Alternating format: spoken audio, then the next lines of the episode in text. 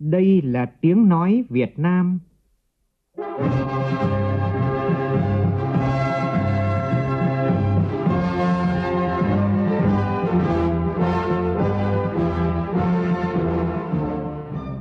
là tiếng nói Việt Nam, phát thanh từ Hà Nội, thủ đô nước Cộng hòa xã hội chủ nghĩa Việt Nam.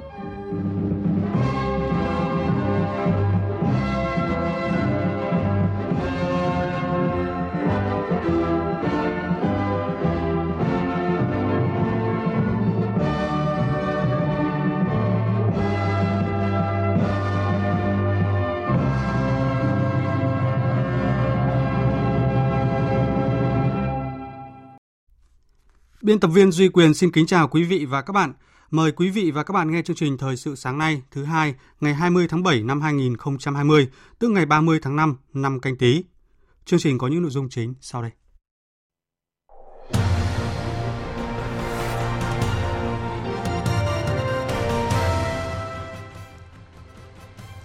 Phó Thủ tướng Chính phủ Trịnh Đình Dũng đồng ý về việc không xem xét thành lập hãng hàng không mới cho đến hết năm 2021.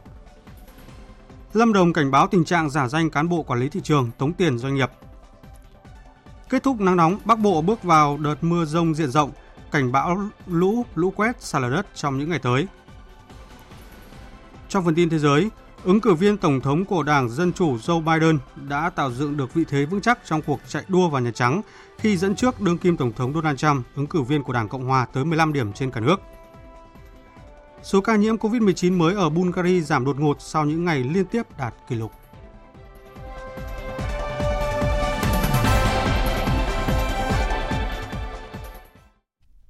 Bây giờ là tin chi tiết. Thưa quý vị và các bạn, Văn phòng Chính phủ vừa thông báo ý kiến của Phó Thủ tướng Trịnh Đình Dũng về việc xem xét thành lập thêm các hãng hàng không trong tình hình mới. Theo đó, Phó Thủ tướng Trịnh Đình Dũng đồng ý về nguyên tắc kiến nghị của Bộ Giao thông Vận tải về việc ra soát, xem xét thành lập thêm các hãng hàng không mới trong tình hình mới. Tin cho biết. Trước đó, Bộ Giao thông Vận tải đã kiến nghị Thủ tướng Chính phủ xem xét lập hãng mới hay không sau năm 2022, khi thị trường hàng không phục hồi hoàn toàn hậu COVID-19. Bộ này cũng đã có văn bản góp ý với hồ sơ dự án đầu tư thành lập hãng hàng không cánh diều. Tuy nhiên, do ảnh hưởng của dịch COVID-19, thị trường vận tải hàng không thế giới và Việt Nam đã sụt giảm nghiêm trọng. Theo kịch bản lạc quan nhất, các chỉ số về thị trường vận tải hàng không Việt Nam của năm 2022 chỉ sắp xỉ bằng năm ngoái.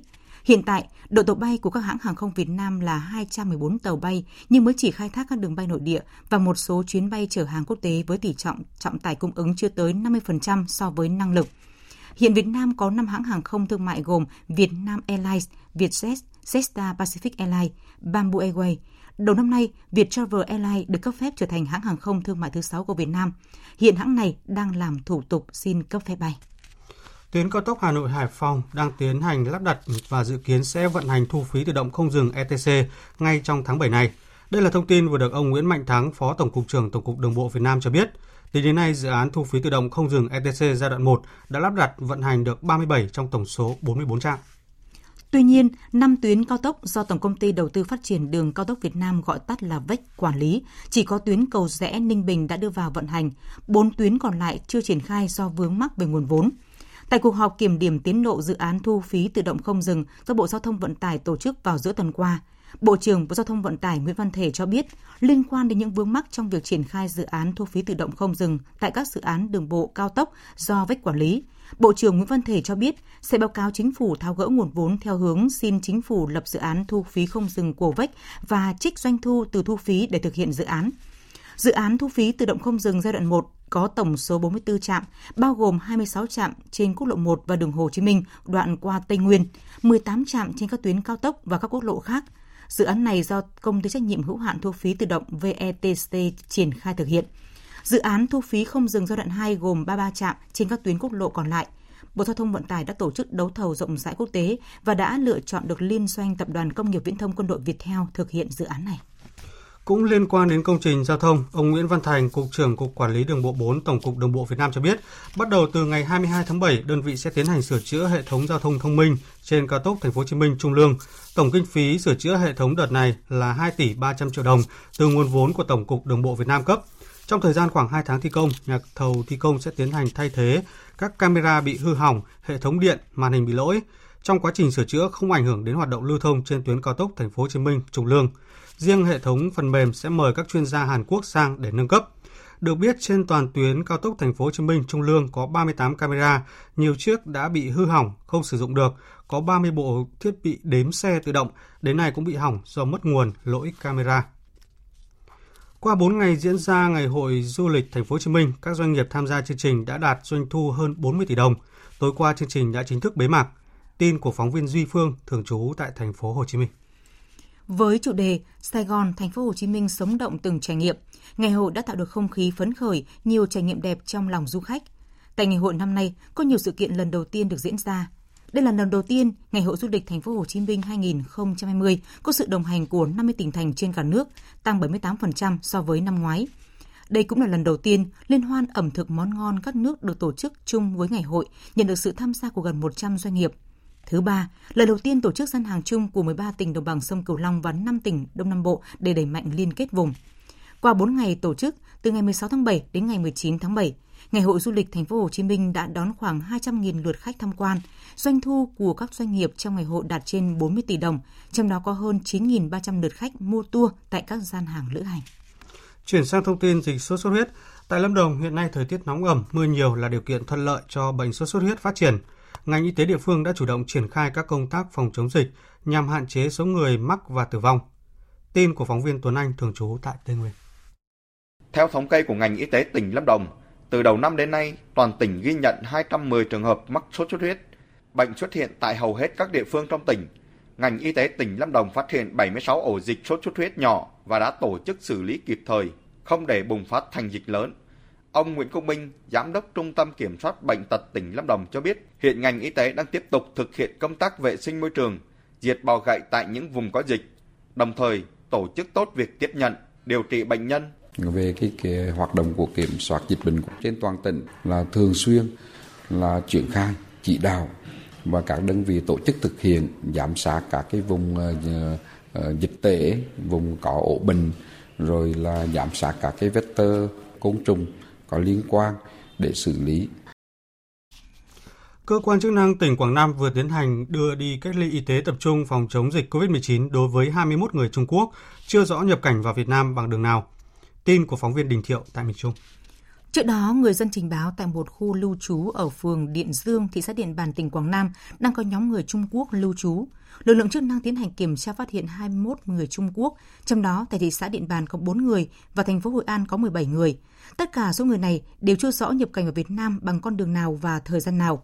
Cơ quan chức năng tỉnh Quảng Nam đã đưa 21 người này đi cách ly y tế tập trung phòng chống dịch COVID-19. Ông Nguyễn Xuân Hà, Phó Chủ tịch Ủy ban nhân dân thị xã Điện Bàn, tỉnh Quảng Nam cho biết. Vụ này là công an xuất cảnh không có thông tin mấy chục người đó, cũng phối hợp với công an thị xã kiểm tra ở chỗ một chỗ cơ sở lưu trú ở Điện Dương á, phát hiện là sau đó mình lập biên bản rồi lấy thông tin yêu cầu y tế xuống lấy mẫu xét nghiệm sao rồi bàn giao lại bàn giao lại cho công an tỉnh là đưa vào là khu cách ly trong diễn biến mới nhất, ông Nguyễn Văn Hai, Giám đốc Sở Y tế tỉnh Quảng Nam xác nhận 21 người Trung Quốc nhập cảnh trái phép vào địa bàn tỉnh Quảng Nam đều có mẫu xét nghiệm âm tính với COVID-19. Trước diễn biến thời tiết ở khu vực vùng núi Bắc Bộ dự báo có mưa rất to, đợt mưa này có khả năng kéo dài trong 2 đến 3 ngày tới. Văn phòng Thường trực Ban Chỉ đạo Trung ương về phòng chống thiên tai vừa có văn bản gửi Ban Chỉ huy phòng chống thiên tai và tìm kiếm cứu nạn các tỉnh miền núi phía Bắc về việc chủ động ứng phó với mưa lớn, lũ, lũ quét, sạt lở đất.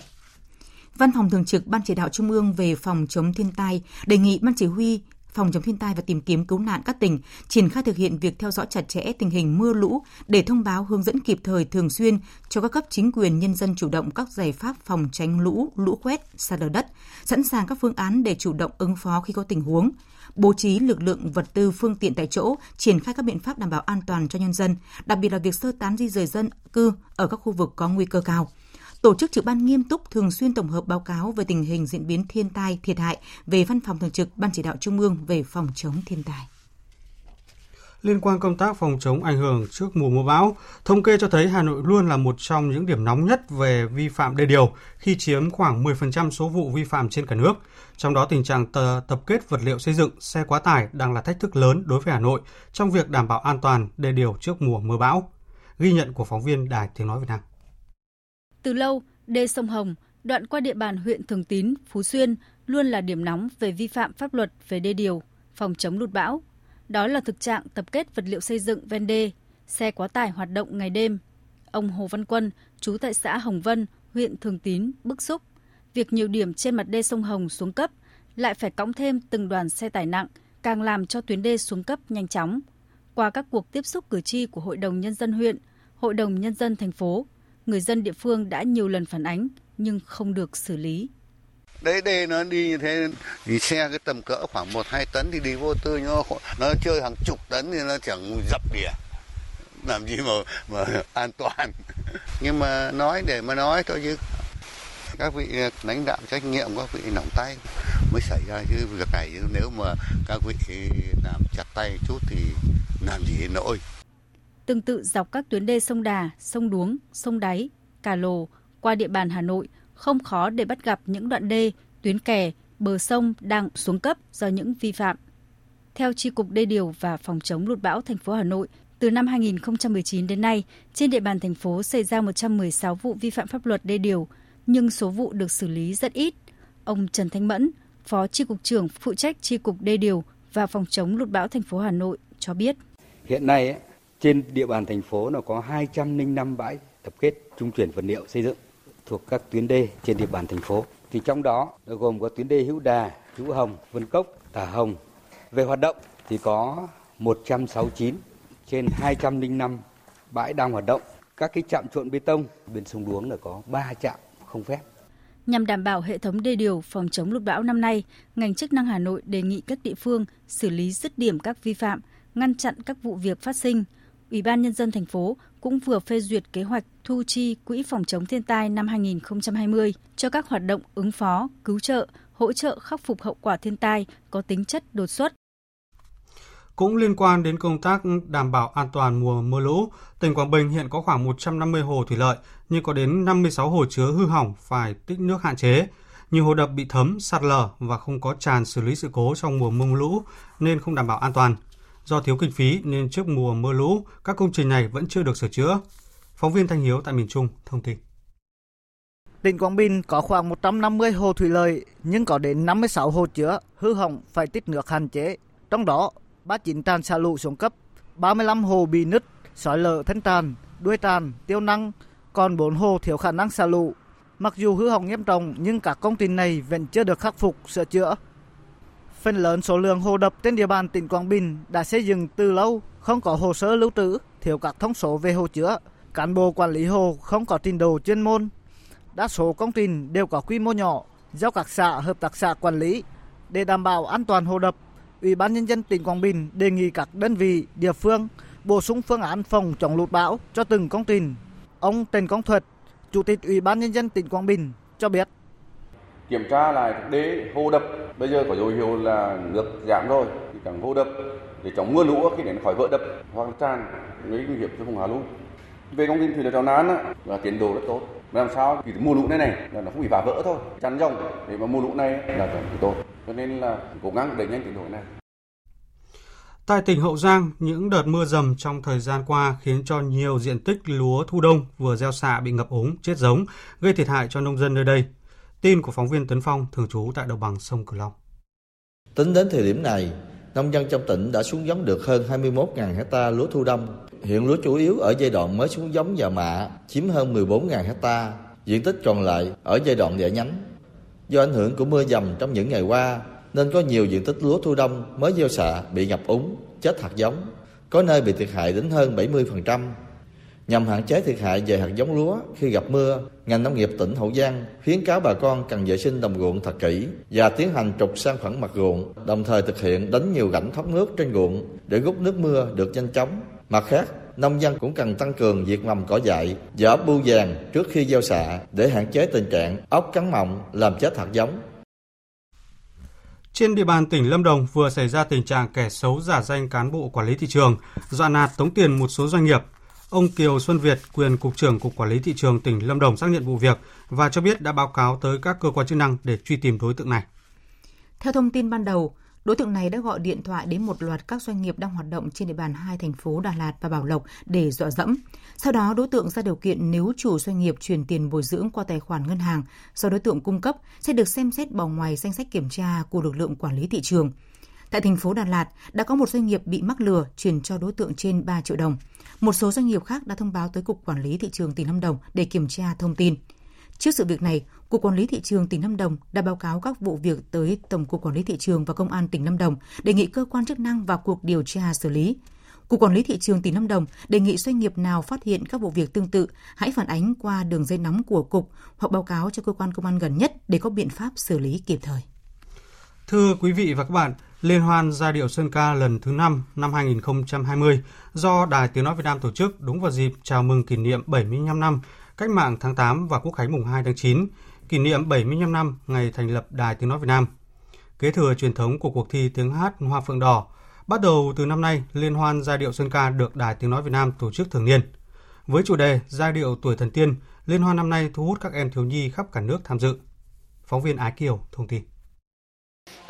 Em Bùi Quỳnh Anh, thành viên dự thi đoàn nhà thiếu nhi tỉnh Kiên Giang, hăng say luyện tập chuẩn bị cho vòng trung khảo liên hoan giai điệu Sơn ca. Dù cả tháng trước, Quỳnh Anh và 15 bạn trong đoàn đã tập múa hát, chuẩn bị trang phục, nhưng lên tới sân khấu mới của nhà hát Đài Tiếng Nói Việt Nam, em rất chăm chỉ, hào hứng, mong sao mang giải cao về cho nhà thiếu nhi tỉnh Kiên Giang.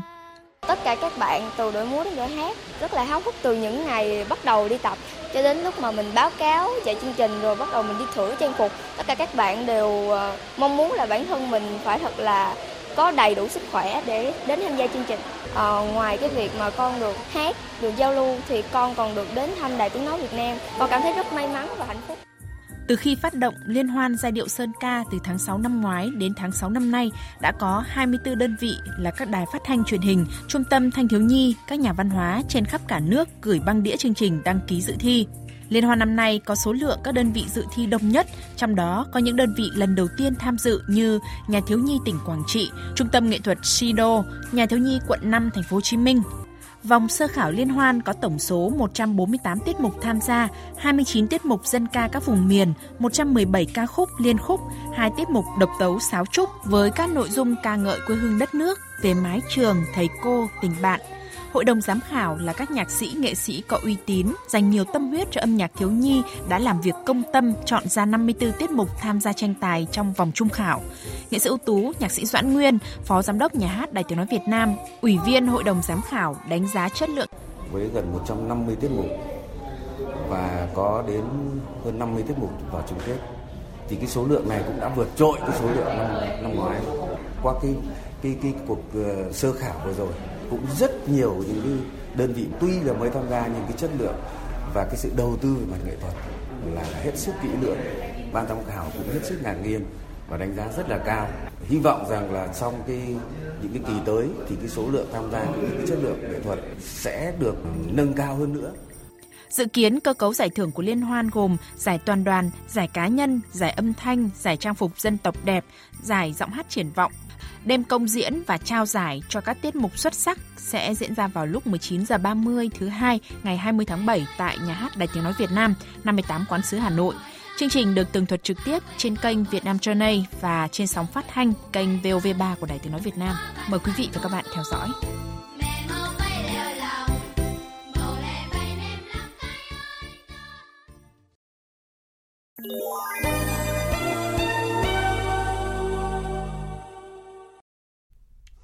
Chương trình thời sự sáng nay tiếp tục với phần tin thế giới.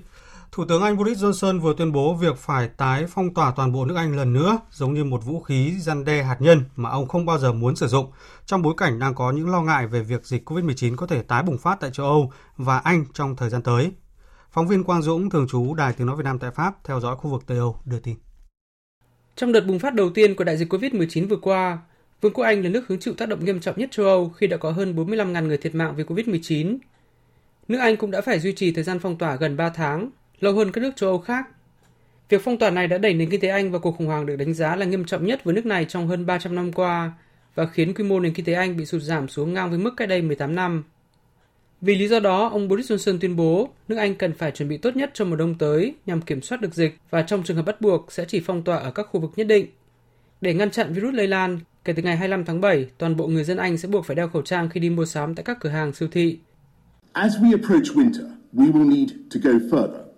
Khi mùa đông đã đến gần, nước Anh cần phải chuẩn bị kỹ hơn khi sẽ có thêm nhiều người có các triệu chứng bệnh giống COVID-19, dù chỉ là cúm mùa.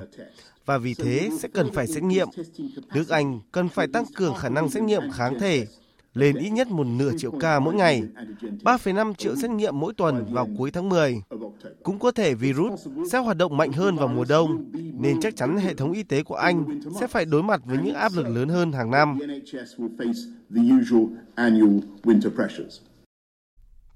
Còn tại Bulgaria, sau ngày ghi nhận số ca nhiễm mới COVID-19 đạt mức kỷ lục với gần 1.000 trường hợp, hôm qua tình hình dịch bệnh tại quốc gia này đã bớt căng thẳng hơn khi số ca nhiễm mới xác nhận trong 24 giờ qua chỉ khoảng 200 trường hợp.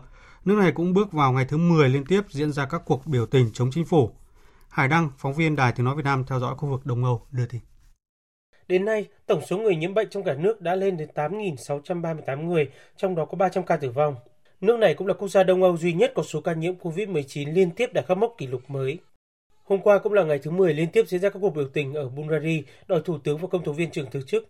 Tuy nhiên các cuộc biểu tình đều diễn ra ôn hòa. Trước đó, Thủ tướng Bulgaria Boyko Borisov cho biết ông sẽ sớm có biện pháp cải tổ lại bộ máy chính phủ của mình sau khi phải đối mặt với cuộc bỏ phiếu bất tín nhiệm của Quốc hội vào tuần tới. Thủ tướng Bulgaria cho rằng các cuộc biểu tình liên tiếp trong thời gian qua của người dân đang làm ảnh hưởng đến các biện pháp ứng phó với dịch COVID-19 của nước này. Do đó, ông yêu cầu người dân cần bình tĩnh và tôn trọng các quy định về giãn cách xã hội. Thủ tướng Borisov cũng yêu cầu Bộ trưởng Tài chính, Bộ trưởng Nội vụ và Bộ trưởng Kinh tế từ chức. Đây được đánh giá là biện pháp làm giảm những căng thẳng leo thang nhiều ngày qua tại nước này, đồng thời giảm thiểu các cuộc biểu tình chống chính phủ và những nguy cơ lây lan dịch COVID-19. Ứng cử viên Tổng thống của Đảng Dân Chủ Joe Biden đã tạo dựng được vị thế vững chắc trong cuộc chạy đua vào Nhà Trắng khi đang dẫn trước điểm đương kim Tổng thống Donald Trump, ứng cử viên của Đảng Cộng Hòa tới 15 điểm trên cả nước. Tin của phóng viên Đài Tiếng Nói Việt Nam thường trú tại Mỹ. Kết quả của khảo sát dư luận do Washington Post ABC News tiến hành công bố ngày hôm qua cho thấy 55% cử tri đã đăng ký bầu cử nói rằng họ sẽ bỏ phiếu cho cựu Phó Tổng thống Biden nếu cuộc bầu cử được tổ chức ngay thời điểm thăm dò, trong khi 40% cho biết sẽ ủng hộ đương kim Tổng thống Trump. Những phát hiện này cho thấy sự thay đổi đáng kể về sự ủng hộ của cử tri dành cho ứng cử viên của Đảng Dân Chủ khi ông Biden dẫn trước ông Trump chỉ 2 điểm trong cuộc thăm dò tương tự được công bố vào tháng 3 và 10 điểm vào tháng 5 vừa qua. Trong khi đó, tỷ lệ ủng hộ ông Trump sụt giảm mạnh trong bối cảnh đại dịch COVID-19 đã làm đảo lộn cuộc sống hàng ngày ở Mỹ trong những tháng vừa qua và đang chứng kiến các trường hợp nhiễm bệnh mới tăng vọt. Quân đội quốc gia Libya và lực lượng chính phủ đoàn kết dân tộc đang chuẩn bị lực lượng và có thể bùng phát giao tranh lớn ở thành phố Sia và Al Jafra. Phóng viên Ngọc Thạch từ Ai Cập đưa tin. Lực lượng chính phủ đoàn kết dân tộc Libya xác nhận quân tiếp viện lớn đã đến thành phố dầu mỏ Sir cùng nhiều vũ khí hạng nặng, thiết bị hậu cần và quân sự. Trong khi đó, quân đội quốc gia Libya do tướng Khalifa Haftar chỉ huy kiểm soát khu vực miền Đông đã tuyên bố những giờ tới sẽ chứng kiến một trận đánh lớn ở vùng lân cận Sirte và thành phố Al-Zafra. Người phát ngôn của quân đội quốc gia Libya, Thiếu tướng Ahmed Al-Mishmari cho rằng trận chiến sắp tới sẽ không chỉ là nội chiến Libya mà còn liên quan đến các bên Ả Rập và nước ngoài bởi sự hậu thuẫn của Thổ Nhĩ Kỳ. Một vụ đánh bom xe ở vùng Assad phía tây bắc Syria khiến 5 người thiệt mạng và 85 người bị thương. Theo hãng thông tấn Anadolu, vụ việc xảy ra ở làng Siku, giáp danh với tỉnh miền Nam Kilis của Thổ Nhĩ Kỳ.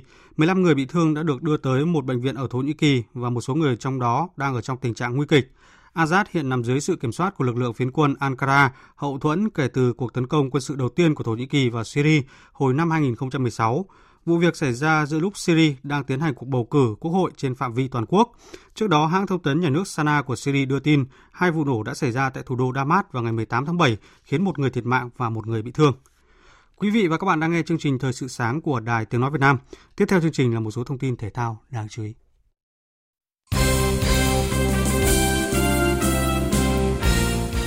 Giải xe đạp nữ toàn quốc lần thứ 21 An Giang năm 2020 đã chính thức diễn ra ngày hôm qua tại khu du lịch quốc gia núi Sam, thành phố Châu Đốc. Giải năm nay quy tụ 55 vận động viên của 9 đội xe đạp nữ thuộc 6 tỉnh, thành phố tham gia tranh tài. Diễn ra từ ngày 19 cho tới 24 tháng 7 với lộ trình đường đua khá hấp dẫn, tổng cự ly dài gần 580 km, xuất phát từ thành phố Châu Đốc đi qua các tỉnh, thành phố An Giang, Kiên Giang, Hậu Giang, Bạc Liêu, Cần Thơ, Vĩnh Long và Đồng Tháp – về đích tại thành phố Long Xuyên, tỉnh An Giang, quê hương của Chủ tịch Tôn Đức Thắng vào ngày 24 tháng 7. Hôm nay các tay đua bước vào tranh tài chặng 2 từ thành phố Châu Đốc, huyện Tịnh Biên, Tri Tôn, An Giang, huyện Giang Thành, thành phố Hà Tiên, tỉnh Kiên Giang với lộ trình dự kiến dài 90 km. Sau 6 ngày thi đấu với gần 500 trận đấu, tối qua tại nhà thi đấu Hồ Xuân Hương, quận 3, thành phố Hồ Chí Minh đã diễn ra các trận chung kết đơn nam, đơn nữ và lễ bế mạc giải vô địch bóng bàn toàn quốc báo Nhân dân lần thứ 38 năm 2020 tranh cúp Petro Việt Nam Đạm Cà Mau. Kết quả, Mai Hoàng Mỹ Trang thuộc thành phố Hồ Chí Minh đã vô địch đơn nữ. Còn tại chung kết đơn nam, Đức Tuân của Visem Hoàng Thạch Hải Dương đã vượt qua anh Tú của Hà Nội để lên ngôi vô địch. Ngay sau khi trận đấu kết thúc, Đức Tuân chia sẻ. Đang rất vui và cũng không biết nói gì nữa. Trước trận đấu thì em cũng không nghĩ là mình sẽ thắng được. Mình uh, quyết tâm bằng hết sức của mình nữa. Anh thủ hôm nay thi đấu không phong độ của mình. Uh, em cũng uh, rất là may mắn. Chuyển sang thông tin thể thao quốc tế, Dạng sáng nay theo giờ Việt Nam, câu lạc bộ Chelsea đã đánh bại Manchester United với tỷ số 3-1 để bước vào trận bán kết FA Cup gặp Arsenal. Kết quả này cũng đồng nghĩa với việc chuỗi 19 trận bất bại của MU đã bị ngăn lại và huấn luyện viên Ole Solskjaer sau 3 lần đánh bại Frank Lampard trong mùa giải năm nay cuối cùng cũng phải nhận thất bại trước người đồng nghiệp ở lần gặp nhau thứ tư. Trước đó vào tối qua tại vòng 37 giải bóng đá ngoại hạng Anh, câu lạc bộ Tottenham thắng Leicester với tỷ số 3-0, qua đó gián tiếp giúp MU trong cuộc đua top 4 ngoại hạng Anh. Trong trận đấu còn lại, Bournemouth đã để thua Southampton với tỷ số 2-0, qua đó rộng cửa xuống hạng trong mùa sau. Dự báo thời tiết Phía Tây Bắc Bộ nhiều mây có mưa vừa, mưa to, có nơi mưa rất to và rông, nhiệt độ từ 25 đến 33 độ. Phía Đông Bắc Bộ nhiều mây có mưa, có nơi mưa vừa, mưa to và rải rác có rông. Riêng vùng núi có mưa vừa, mưa to, có nơi mưa rất to, gió Nam đến Đông Nam cấp 2, cấp 3, nhiệt độ từ 26 đến 38 độ. Các tỉnh từ Thanh Hóa đến Thừa Thiên Huế ngày nắng nóng và nắng nóng gai gắt, có nơi đặc biệt gai gắt. Chiều tối và đêm có mưa rào và rông vài nơi, gió Tây Nam cấp 2, cấp 3, nhiệt độ từ 26 đến 38 độ. Các tỉnh ven biển từ Đà Nẵng đến Bình Thuận ngày nắng nóng, phía Bắc có nơi nắng nóng gai gắt, chiều tối và đêm có mưa rào và rông vài nơi, gió Tây Nam cấp 2, cấp 3, nhiệt độ từ 25 đến 36 độ. Tây Nguyên có mưa rào và rông vài nơi, riêng chiều tối và tối có mưa rào và rải rác có rông, cục bộ có mưa vừa, mưa to, gió Tây Nam cấp 2, cấp 3, nhiệt độ từ 21 đến 33 độ. Nam Bộ có mưa rào và rông vài nơi, riêng chiều tối và tối có mưa rào và rải rác có rông, cục bộ có mưa vừa, mưa to, gió Tây Nam cấp 2, cấp 3, nhiệt độ từ 24 đến 34 độ. Khu vực Hà Nội sáng và đêm có mưa rào và rải rác có rông, cục bộ có mưa vừa mưa to, gió Nam đến Đông Nam cấp 2, cấp 3, nhiệt độ từ 26 đến 35 độ. Dự báo thời tiết biển, Bắc Vịnh Bắc Bộ có mưa rào rải rác và có nơi có rông, gió Nam cấp 4, cấp 5. Nam Vịnh Bắc Bộ, vùng biển từ Quảng Trị đến Quảng Ngãi, vùng biển từ Bình Định đến Ninh Thuận có mưa rào và rông vài nơi, gió Đông Nam đến Nam cấp 4, cấp 5 khu vực Bắc Biển Đông, khu vực quần đảo Hoàng Sa, khu vực giữa Biển Đông có mưa rào và rông vài nơi, gió Đông đến Đông Nam cấp 3, cấp 4. Khu vực Nam Biển Đông, khu vực quần đảo Trường Sa thuộc tỉnh Khánh Hòa, vùng biển từ Bình Thuận đến Cà Mau, vùng biển từ Cà Mau đến Kiên Giang và Vịnh Thái Lan có mưa rào và rông rải rác, gió nhẹ. Những thông tin thời tiết vừa rồi đã kết thúc chương trình Thời sự sáng nay của Đài Tiếng Nói Việt Nam. Chương trình hôm nay do các biên tập viên Duy Quyền, Nguyễn Kiên tổ chức biên soạn và thực hiện, cùng sự tham gia của phát thanh viên Kim Phượng, kỹ thuật viên Uông Biên, chịu trách nhiệm nội dung Lê Hằng. Cảm ơn quý vị đã quan tâm lắng nghe. Kính chào và hẹn gặp lại.